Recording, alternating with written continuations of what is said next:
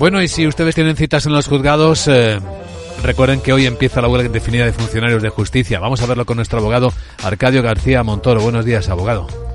Buenos días, Vicente. ¿De qué hablamos? Pues de que prácticamente un mes después de que letrados de Administración de Justicia llegaran a un acuerdo con el Ministerio y tras diferentes paros de los funcionarios que no visten toga, se calcula además que ya acumulaban más de 500.000 suspensiones y retrasos, pues bien, se agudiza una huelga de este colectivo que en las convocatorias previas recientes ya ha llegado a colapsar en un 80% de nuestros juzgados y tribunales.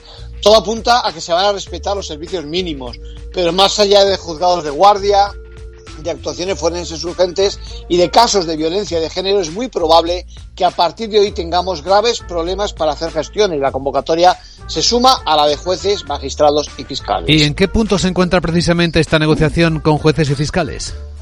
Pues mira, está pendiente de la fecha de mañana, cuando podría llegarse a un acuerdo, y digo podría porque la Comisión Permanente de la Asociación Profesional de la Magistratura ha decidido no aceptar lo propuesto por el Ministerio de Justicia tras 20 años esperando esa convocatoria de la Mesa de las Retribuciones.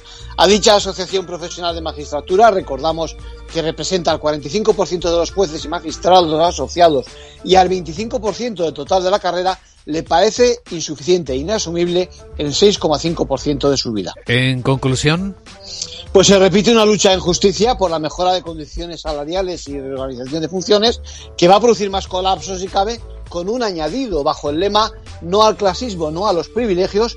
Surge también el conflicto entre funcionarios togados y no togados. Gracias, abogado.